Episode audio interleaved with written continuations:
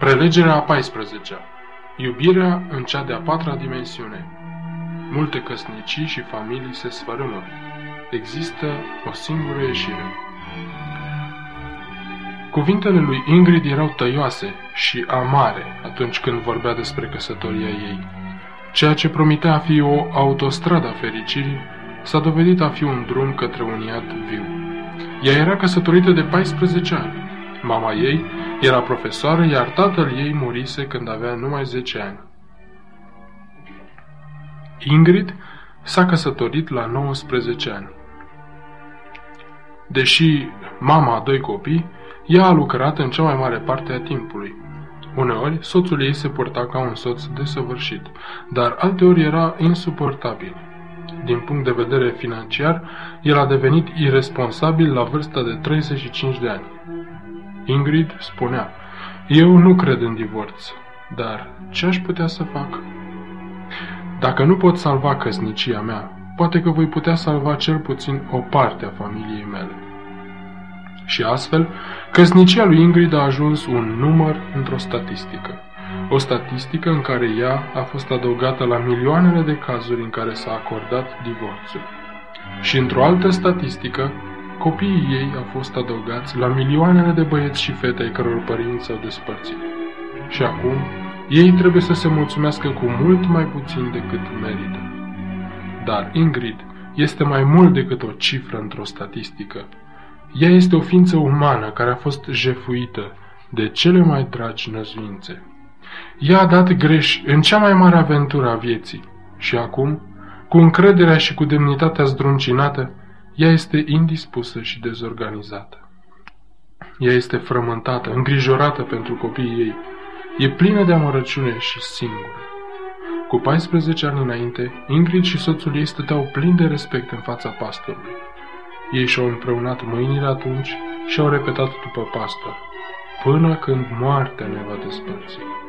Apoi au auzit cuvintele: "De aceea, ceea ce Dumnezeu a împreunat, niciun om să nu despartă." Acum însă, căsătoria lor este un număr dintr-o statistică. Și multe alte perechi sunt prinse într-o luptă disperată pentru a-și salva căsnicia. Rata divorțurilor de astăzi a crescut brusc. În lumea occidentală există acum un divorț la 2 căsătorii. Iar majoritatea căsnicilor care rămân sunt niște căsnicii nefericite. Bineînțeles că în statistici nu intră cazurile de despărțire fără desfacerea oficială a căsătoriei. Există un răspuns la această dilemă conjugală? Există vreo posibilitate pentru a face căsnicia să funcționeze? Așa după cum întreba cineva, într-un apartament cu 5 camere, 4 pereți, 3 copii, un buget redus și cu una sau 2 probleme de plătire a ratelor pentru lucruri făcute de comandă, mai poate exista o fericire adevărată într-o casă ca aceasta?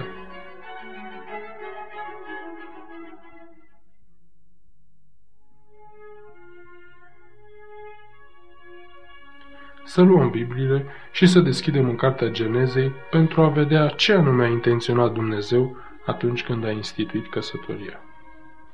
Citim în Geneza, capitolul 2, începând cu versetul 18. Domnul Dumnezeu a zis: "Nu este bine ca omul să fie singur, am să-i fac un ajutor potrivit pentru el." Apoi versetul 21. Și Domnul Dumnezeu a trimis un somn adânc peste om și omul a adormit. Domnul Dumnezeu a luat una din coastele lui și a închis carnea la locul ei. Din coasta pe care o luase din om, Domnul Dumnezeu a făcut o femeie și a adus-o la om. Versetul 24. De aceea va lăsa omul pe tatăl său și pe mama sa și se va lipi de nevasta sa și cei doi vor fi un singur trup. Legăturile căsătoriei sunt cele mai strânse, cele mai gingașe și cele mai intime legături de pe pământ. Și pentru majoritatea oamenilor pare a fi atât de dificil să cunoască ce i-ar putea ajuta să păstreze acest fel de legături. Dar eu am descoperit că există un singur lucru care stă la rădăcina majorității problemelor de căsătorie. Aceasta este problema lipsei de comunicare. Specialiștii în probleme de căsnicie spun că există de obicei cel puțin 6 tipuri de probleme. 1. Problema rudelor soțului și ale soției. 2. Problema banilor. 3. Problema religiei. 4. Problema lipsei lucrurilor comune. 5. Problema copiilor și 6. Probleme de sexualitate. Ocupându-se cu aceste probleme, psihologii și consilierii în problemele căsătoriei au tras concluzia că aceste probleme apar din cauza lipsei sau dispariției comunicării. Noi nu mai avem antenele îndreptate în direcția corectă. Noi nu ne reglăm pe lungimea de undă a celor iubiți atât de tare și atât de clar pe cât ar trebui.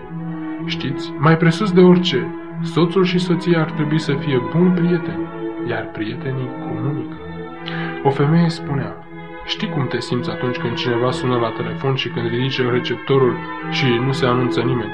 Așa mă simt eu. Comunicarea însă nu înseamnă a vorbi tot timpul. Unii oameni pot vorbi toată ziua, dar ei nu comunică. Comunicarea nu înseamnă numai a vorbi, ci și a asculta, a înțelege. Adevărata comuniune constă din lucruri simple, lucruri mici. Amabilitatea prietenoasă și atențiile neegoiste. Vedeți, acestea sunt atât de naturale în perioada de curtenie. Dar de ce se întoarce foaia atât de repede imediat după căsătorie? De ce considerăm atât de repede dragostea ca fiind ceva de primit? Dar dragostea care e privită ca ceva care doar trebuie primit este ca o plantă căreia nu se mai dă apă. Ea moare curând. Atât de adesea, noi ezităm să spunem celor care ne sunt cei mai apropiați: te iubesc, îmi fac griji pentru tine, tu însemni atât de mult pentru mine și sunt atât de bucuros că te am.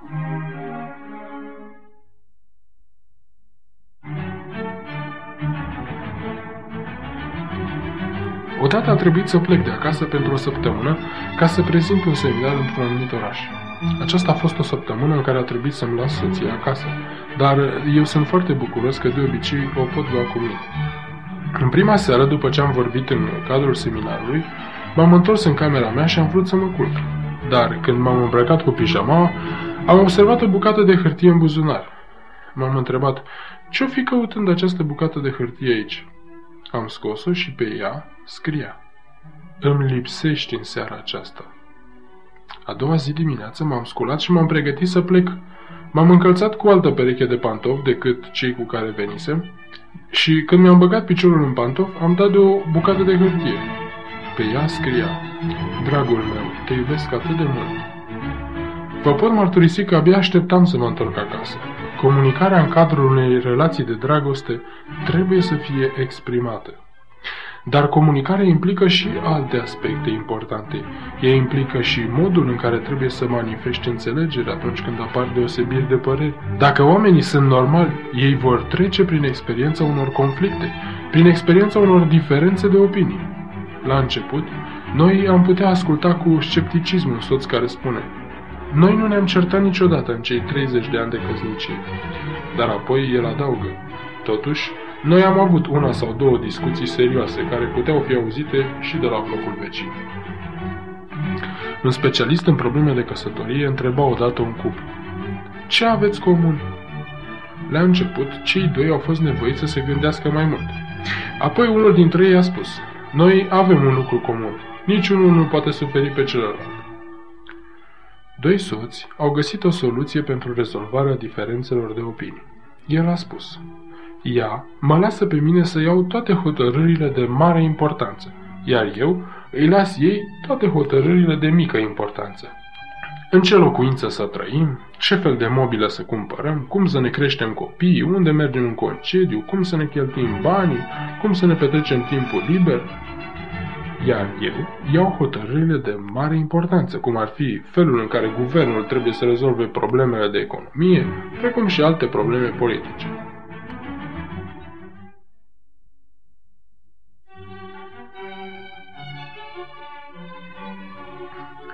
Am văzut într-o revistă un articol care se intitula "Arta de a te certa".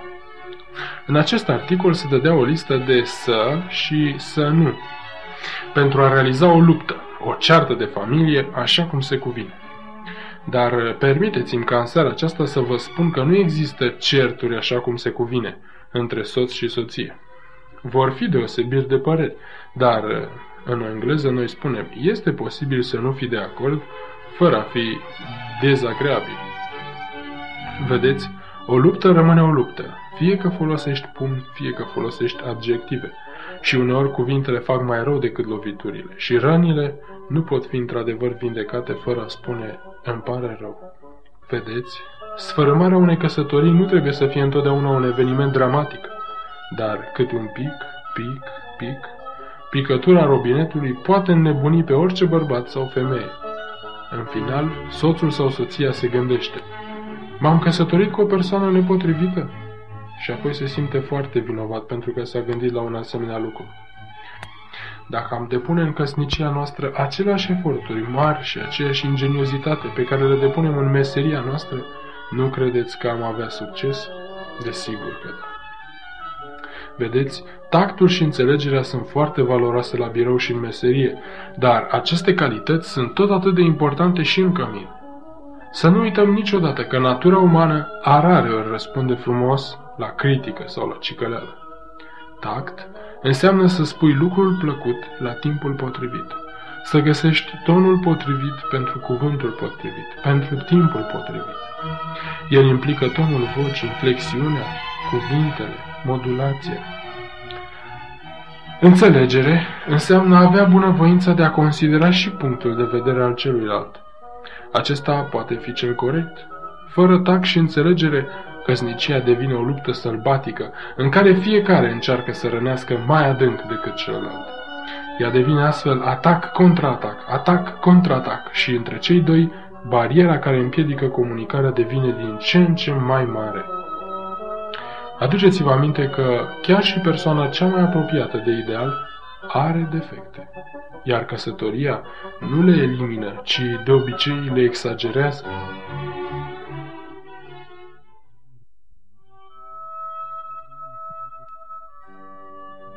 Un cuplu, Robert și Helen, aveau o căsnicie foarte fericită, dar la suprafața ei păreau să aibă foarte puține lucruri comune.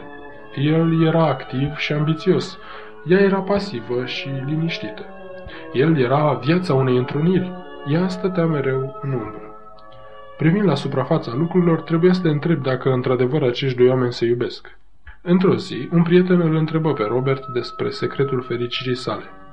Robert i-a răspuns: știi, după ce ne-am căsătorit, am trecut prin momente grele.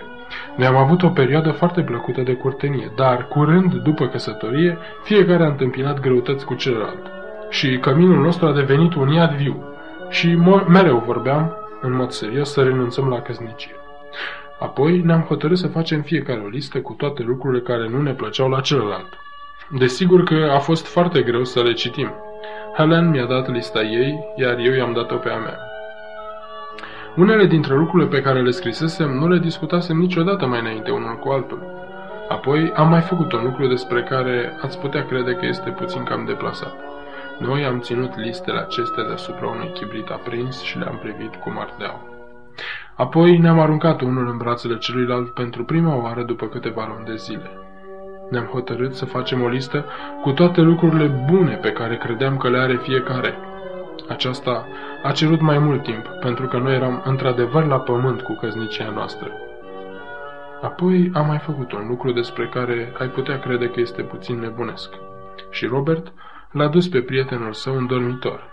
Acolo, într-un loc vizibil de pe perete, se aflau două rame simple de arțar, în care, înapoi a unui geam, stăteau două liste scrise în grabă.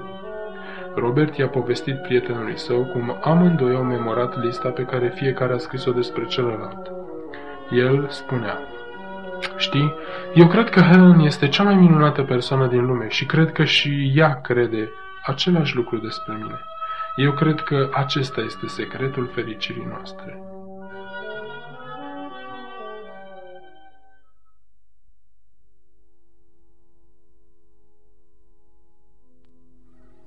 Ceea ce spunea acest om pătrunde chiar în inima căsniciei. Aceasta înseamnă ștergerea răului și înălțarea binelui. Dacă noi am fi suficient de maturi ca să uităm greșelile bărbaților și ale femeilor și să construim binele în el sau în ea, ar fi o mare deosebire față de situațiile pe care le cunoaștem. Soția dumneavoastră este o persoană, soțul dumneavoastră este o persoană, copiii dumneavoastră sunt niște persoane. Ei nu sunt păpuși. Și tragedia are loc atunci când nu îi facem să simtă că sunt persoane și noi începem să-i cicălim, să-i constrângem, să-i umilim, până când ultima scânteie a identității personale este ucisă. Aș vrea să observați acum care este formula pentru o căsătorie fericită și pentru o legătură de iubire.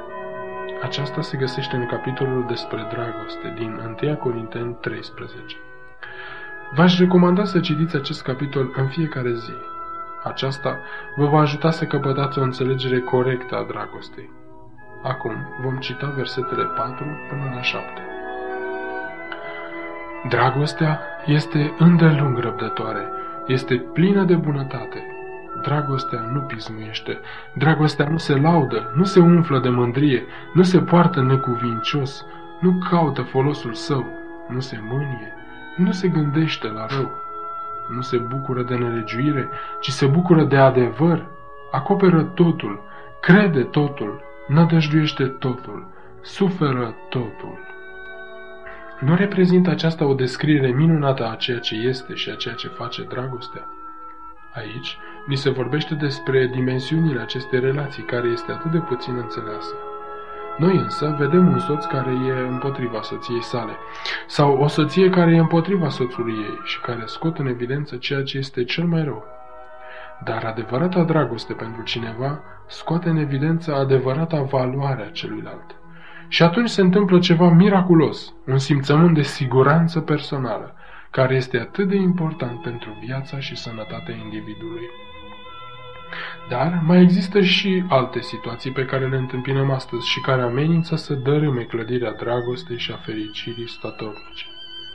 Problema imoralității zilelor noastre, ea se află în centrul celor 10 porunci, cu toate că există doar câteva cuvinte, dar ele sunt suficient de importante pentru a fi reținute.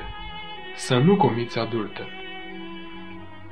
Dumnezeu care ne-a creat mintea, Dumnezeu care ne-a făcut corpul, care ne cunoaște toate dorințele și nevoile noastre, El este acela care a spus să nu comiți adulter. Căci persoana care face acest lucru trebuie să suporte consecințele. Corpul, mintea și sufletul nu pot trăi în contradicție cu legile Maestrului care le-a plănuit. Și acum câteva cuvinte pentru cei necăsătoriți. Solia din seara aceasta nu este doar pentru cei care sunt căsătoriți, ci și pentru cei care sunt pe cale de a se căsători. Aș vrea să vorbesc foarte deschis și direct. Sexualitatea rezervată pentru căsătorie nu este destinată să facă viața mai grea, ci mai fericită. Dumnezeu nu încearcă să ne ia ceea ce este într-adevăr romantic. El dorește să nu fim amăgiți, înșelați față de adevărata experiență. Dumnezeu este Cel care a creat sexualitatea. Și în căsnicie, ca o expresie a iubirii totale, complete, ea aduce atâta frumusețe și fericire. Dar relațiile sexuale înainte de căsătorie sau în afara căsătoriei fac din excitarea și satisfacția fizică lucrul cel mai important și blochează dezvoltarea vieții la un nivel coborât mental și spiritual. Când se întâmplă aceasta, sexualitatea devine un act josnic, care sfârșește într-un sentiment de zădărnicie și insatisfacție.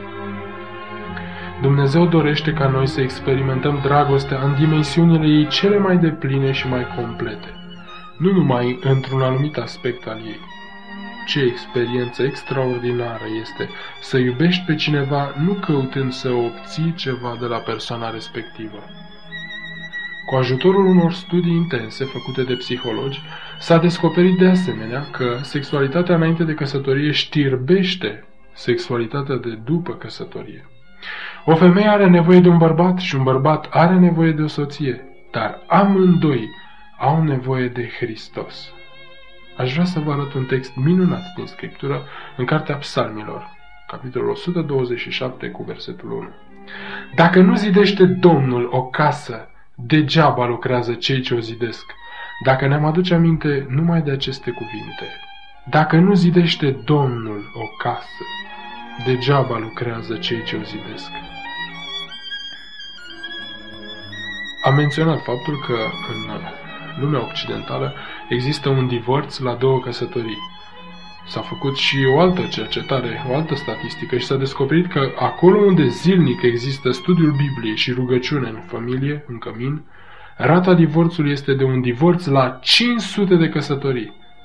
Ce diferență față de un divorț la 2 căsătorii, nu-i așa? Există un singur mod în care un bărbat, o femeie și un copil pot fi cu adevărat fericiți în cămin și acesta este să-L cunoască pe Hristos. A-L cunoaște pe Mântuitorul înseamnă a avea zi de zi experiența nașterii din nou, care va face din noi oameni iubitori. Și cum are loc aceasta? Biblia ne spune: Dumnezeu este dragoste, 1 Ioan 4,8. Și pentru a experimenta adevărata dragoste în toate dimensiunile ei, noi trebuie să avem o legătură vie cu izvorul dragostei. Să deschidem Biblia în Efeseni, capitolul 3, cu versetele 17 până la 19. Așa încât Hristos să locuiască în inimile voastre prin credință, pentru ca, având rădăcina și temelia pusă în dragoste, să puteți pricepe împreună cu toți sfinții care este lărgimea, lungimea, adâncimea și înălțimea și să cunoașteți dragostea lui Hristos care întrece orice cunoștință și să ajungeți plini de toată plinătatea lui Dumnezeu. Aici avem dragostea în cele 4 dimensiuni. Și singura modalitate în care poți afla dragostea completă, totală, așa cum este descrisă aici, în căminul dumneavoastră sau într-o relație cu oricine, este să cunoști pe Dumnezeu, să cunoști pe Iisus Hristos. De aceea, prietenii mei, fac apel la inimile dumneavoastră ca să-L aveți pe Hristos ca centru al căminului vostru. Cât de important este să-ți aduni familia la rugăciune zi de zi. Familiile care fac așa au descoperit că această practică aduce pe tata, pe mamă, pe soră și pe frate mai aproape unul de altul și mai aproape de Dumnezeu. Cineva ar putea spune: problema este că eu cred în Hristos, dar soțul sau soția nu are o credință puternică. Noi nu putem face această rugăciune împreună. Aceasta face ca rugăciunea împreună, rugăciunea cu familia, să fie mai importantă pentru cei care cred.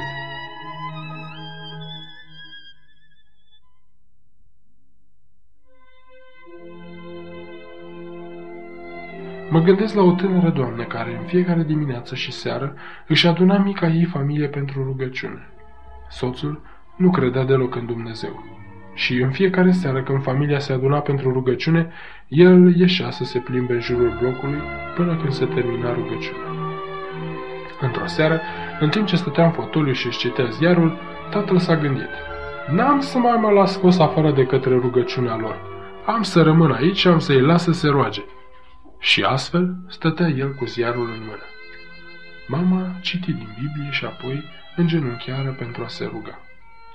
Și tatăl își auzi fiul rugându-se: și, Doamne, te rog, ajută-l pe tata, ajută-l să cunoască dragostea lui Isus, ajută-l să-și predea viața, să-ți o predea ție. Aceasta a fost tot ceea ce a putut auzi tatăl, căci s-a ridicat imediat și s-a îndreptat spre ușă, dar nu a apucat să iasă înainte de a-și auzi fetița rugându-se: Iisus iubit, te rog, binecuvintează-l pe tata și ajută-l să cunoască adevărul. Atunci inima acestui tată a fost atinsă, a fost mișcată. A doua seară, când a venit timpul de rugăciune, el s-a hotărât să rămână până la sfârșit. Și el a auzit din nou pe toți membrii familiei sale rugându-se. I-a auzit cum se rugau pentru el. A treia seară a rămas din nou în cameră și după ce au îngenunchiat ei, a îngenunchiat și el, foarte ușor, așa încât ei nici măcar n-au observat. Ziua următoare era sabat, iar mama și copiii se pregăteau să meargă la biserică. Ei au rămas foarte surprinși atunci când l-au văzut pe tata coborând la micul dejun îmbrăcat cu hainele cele mai bune. Soția l-a întrebat: ei, dragă, dar unde te duci astăzi? El a răspuns: vreau să merg la biserică împreună cu tine, dacă nu ai nimic împotrivă. Ea s-a simțit foarte emoționată și entuziasmată. Și tatăl și-a predat complet viața lui Hristos. Și acum, o familie este adunată împreună pentru a urma planul lui Dumnezeu pentru viața lor. Câtă încurajare și câtă putere aduce astăzi situația de a avea o familie întreagă, unită în rugăciune după planul lui Dumnezeu. În acest timp în care stăm în fața unui necaz așa cum lumea nu a mai cunoscut niciodată, cât de bine este pentru familiile noastre să fie niște fortărețe ale siguranței și dragostei în această lume nesigură. Să citim în Matei 7, versetul 24 până la 27.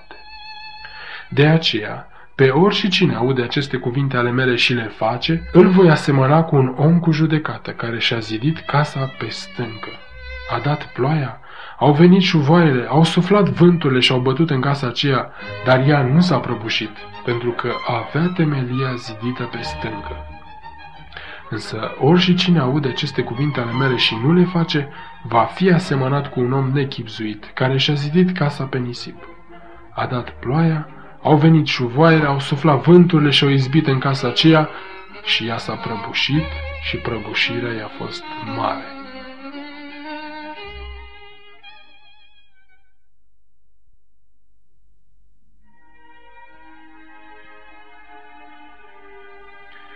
În aceste timpuri nesigure și serioase în care trăim, singura speranță pentru căminurile noastre, singura speranță ca ele să stea neclintite, sprijinite pe dragostea lui Dumnezeu, este ca noi să avem această relație cu Hristos.